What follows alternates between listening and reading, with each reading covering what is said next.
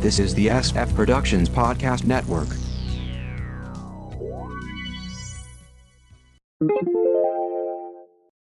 How I Got My Wife to Read Comics, Episode 614.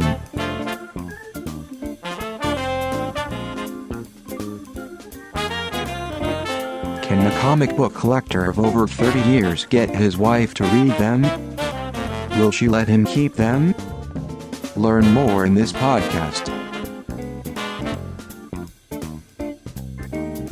Let's go to the comic book lounge with Mindy and Mark. Cosmic fights and grave digging.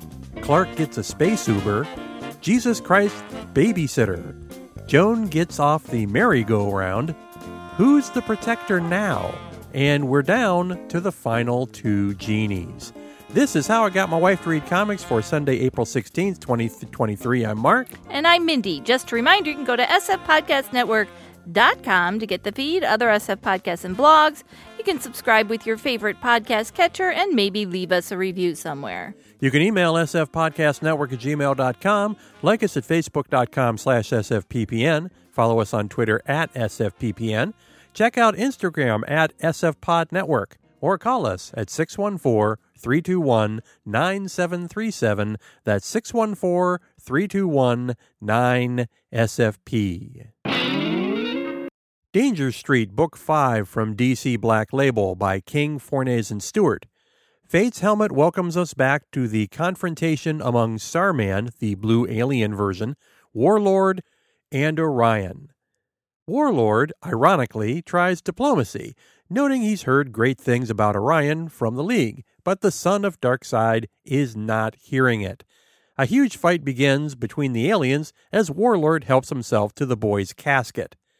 Lady Cop and the Dingbats all see and hear the explosions off in the dunes, with the latter still planning on killing Starman themselves. Lady Cop goes off to investigate. Meanwhile, the boy billionaire who's running a movie studio is having a couch session with a starlet when there's a knock on the door. It's Manhunter there to kill him. The producer begs for his life and then offers him fame instead. Manhunter refuses and doesn't kill him? He really wants to, but something magical stops him. In a poor move, the producer mocks Manhunter as he walks away. Meanwhile, another boy billionaire is christening a new Navy ship when his bodyguard, codename Assassin, faints behind him. We then check in with Jack Ryder, aka Creeper, who gets a message rooftop, no, in a box of cigars. If the bat symbol didn't tip you off, Jack and Bruce have a confrontation on the roof. Bats wants Jack to drop the whole outsider thing as it's just fake news. Jack replies, Now, all of America has to check if the Supreme Court of Batman approves of what they say before they say it. Batman counters with, You're a man who reads a prompter, then dresses up in a red boa and laughs at other people's pain. You're not America. Jack sees Batman as a symbol of the elites. The real America supports Ryder. We go back to the battle, and Warlord's pulling the coffin out of the grave while thinking of his life in Skartaris. He left his princess and wife there for one last adventure on Earth. Not the best decision. Sometimes I guess I just want to be a superhero. Meanwhile, the Dingbats are driving their dune buggy to the battle. Nonfat has a gun, and when he's asked where he got the money for one, he replies, I told you I had money. Swear, man, I had diamonds. Back to the new ship, with a boy billionaire and assassin having a chat. The latter provides exposition about the Manhunters, and he's having to stop them from killing the Green Team with his telekinesis, which is difficult at a distance. This is what stopped Manhunter and made Assassin faint earlier. The boy suggests he concentrate on protecting the person in front of him and offers him a big bonus to do so. I am well compensated. However, there is room for growth. The boy replies, Come on, what do you say? It's just a few dead kids. It's not like the sky's falling. Back to the battle as Warlord drives away with the coffin, leaving a text for Starman to meet when the fight's over. The dingbats shoot by him, causing Warlord to swerve, and when he turns to yell at them, T bones Lady Cop's car. The coffin flies out of Warlord's convertible, flips around in midair, and crashes to the ground. Meanwhile, Starman has defeated Orion, only to collapse next to him. He tells the kids to tell Warlord, You tell him I won. Non fat gets out his gun. Back to the studio head, who wakes up after a nap to find Manhunter standing over him. Are we really uh, doing this again? Manhunter chokes him out. As always, we end with a nine panel page showing each of the players with Fate's helmet wrapping it up. To be continued. Superman Lost, 2 of 10 by Priest, Pagulayan, Paz, and Cox.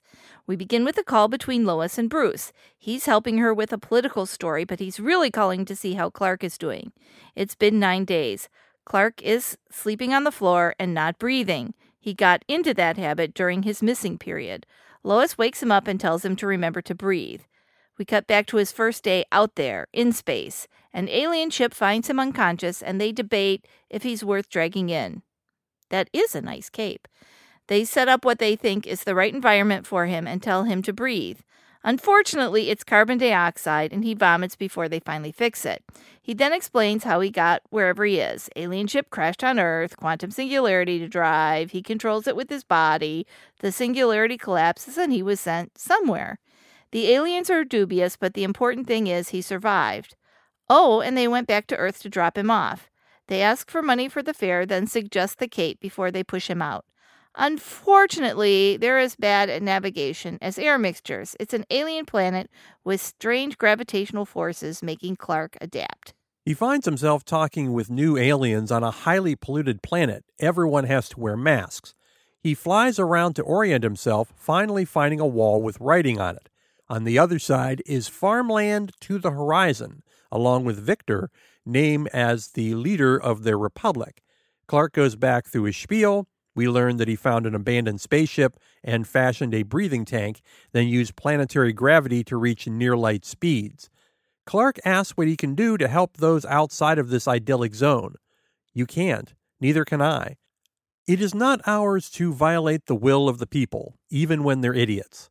Victor gives Clark some supplies, a personal survival kit, and a new, mostly white suit before sending him off. Go, Clark, find your home. Our problems are too big for you. Second Coming, Trinity, number one from Dark Horse by Russell, Pace, Kirk, and Troy.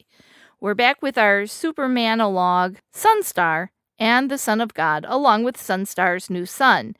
It's a year after the events in the last mini. Sunstar is finishing up work on an international space elevator, the start of human deep space exploration. Then it's off to testify in the trial of Cranius, a supervillain who attacked the city and caused scores of death. When Sunstar notes that he and Cranius go way back, we segue to a high school reunion a few years prior. Cranius and Sunstar, along with Miras, Prince of the Sea, all were in the same high school class, with the rest being regular citizens. Cranius was planning to make a good impression at the event. He writes Cranius on his name tag before replacing it with Bill. The heroes consider his attending to be sad, and when people ignore Cranius, he starts thinking the same thing. Sunstar decides to ignore him, then calls home to see how Jesus is doing with his infant son. The boy is starting fires with heat vision, but Jesus is handling it. They discuss the endless cycle of revenge, realizing that as long as pain endures, it will go on forever. Now, Sunstar has learned some feeling of guilt about the whole thing. Jesus replies, Well, like it says in the Bible, if you really want to F with someone's head, forgive them. Instead, Sunstar sneaks over and writes Thunderbone on Cranius's name tag, which came out of an event in gym and an erection. While Sunstar is mobbed for autographs, a woman sits down next to Cranius and they have a nice conversation, realizing that they never really knew their classmates. It's not too late, you know. Cut back to the trial, with Sunstar noting that Cranius had squandered genius. And I'm not about to make any excuses for what he's done, but if he chose the wrong path, then it's the one we paved for him. Back to the reunion. A classmate whispers in the ear of the woman sitting with Cranius, who then storms off. I can't believe I almost went out with Thunderbone. Cranius looks at Sunstar, then storms off himself. The trial is coming to a close when Cranius's attorney asks for a sidebar. Cranius is willing to go off on the first deep space mission, most likely a suicide mission, if sentencing is waived. We cut to his ship doing a space warp, but something, Cranius, is left behind. Love Everlasting, number six from Image by King, Charretier, Hollingsworth, and Cowles. We're back with the bizarre tale of a woman whose life goes from one romance comic to another. In Too Hip for Love, Joan is a swinging 60 girl who gets stuck with Don, the son of her dad's lodge member, and a square. But there's something different this time. Joan is now aware that she's in an infinite loop of stories. She asks Don, So, are you the one? Because I don't think it's the other guy. He's way too easy. The other guy is Brian, a beatnik, who they meet at the discotheque. Joan gets drunk, and Don drives her home. You're safe. You're pretty, Don, and I'm bored of this one. This house, this driveway, this Brian, this Don, this. I'm sick of it all, Don. It makes me want to vomit. Don decides to go for it and asks her to marry him, and she accepts. Now, at this point, Joan assumes she will be shot, things will reset, and another loop will begin. But it doesn't. Her mom starts planning the wedding, a dress, china patterns, the cake. She runs into Brian and lets him down. You're the start, he's the end. Trust me, I've been through this. I can't love you, Brian, and if I don't love you, I don't go. Don provides a more formal proposal so they have a better story for the kids. Then it's the wedding. Still no reset. Joan drives away alone after the ceremony and runs into the mysterious cowboy. Oh, so this is the reset. No, He's there to wish her well in her new marriage. She explains away her runaway. She went to show her wedding dress to her grandma at her grave. Then it's a honeymoon in Niagara Falls. Hmm.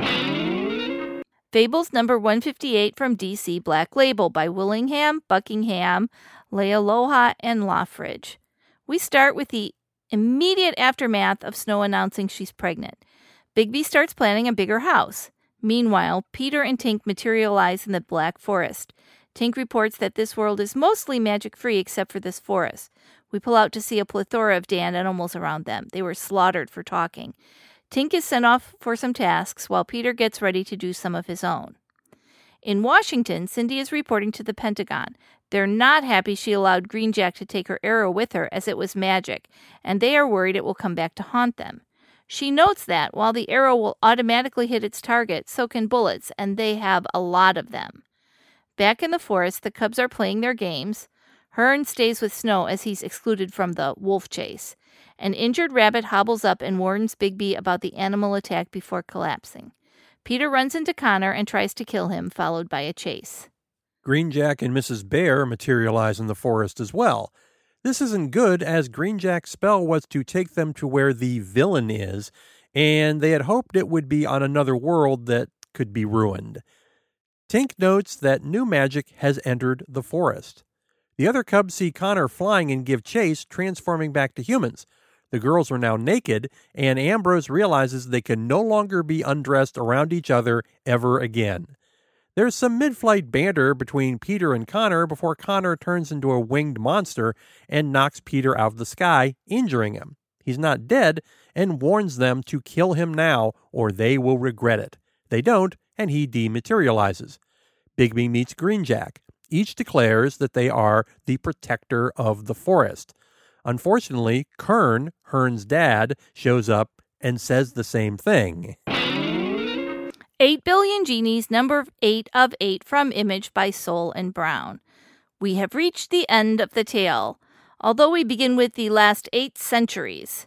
Human population 360 million, genie population 2. The two genies reflect on how things went and wonder if this cycle will ever end. We won't be free until they free themselves. One of the genies will assume human form on Earth and live until the next cycle, while the other goes back to their home world. We flash to France near Dijon in 1200 AD. A baby crash lands and decides to move straight to adulthood. He spends his first century doing fun stuff sex, drugs, hedonism.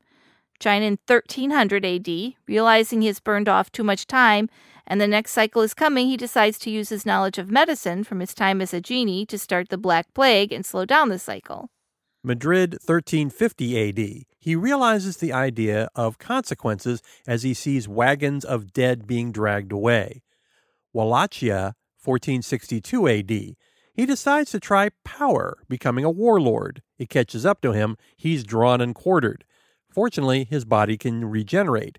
he changes over to self improvement, becoming an expert in everything, at one point, apparently becoming Shakespeare. Venice 1718 AD. He decides to start a family, actually, many families, with thousands of descendants over time. Michigan Territory 1822 AD. He's decided to take a step back and just keep vigil, starting a saloon. Over the next few centuries, this becomes the Lampwick. It takes a century for the population to go from 1 billion to 2, 33 years to 3 billion, 14 years to 4 billion, 13 years to 5 billion. And after that, I stopped changing up the bar. Too much work. 2011 AD, 7 billion people. He starts stocking up supplies and settles in.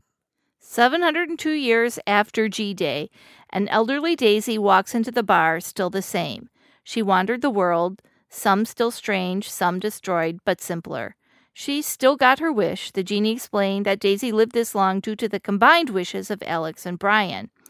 Daisy asks if the bartender ever found the perfect wish, and he replies, Humans are like a bucket with a hole in it. You try to fill it up with happiness, but you can't. Every wish we grant is the same wish. I wish I had enough. Daisy decides to stay at the bar. 800 years after G Day, Betty, in her father's armor, arrives at the bar. She demands the last wish. She points an energy weapon at Daisy and to force her to use her wish first. Daisy asks her to chat, and Betty gets a drink. Betty's parents use their wishes to protect her, sacrificing themselves. So Betty's wish must be worthwhile with no chance of it being made moot. Daisy explains that if neither of them use their wishes or wish for nonsense, the world goes along until the next cycle. Betty asks the genies why Daisy never used her wish. Because she had enough.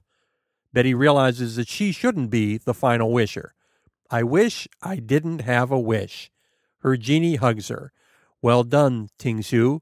You are better than you think. The final genie assumes its true form, and Daisy wishes, I wish that everyone would love the way they want to be loved. The next eight seconds. Human population, 8 billion. Genie population, zero. Now, I understand that that means that must have been the great wish because now it's 8 billion and there's no new genies. But I'm not sure I understand why that happened in eight seconds.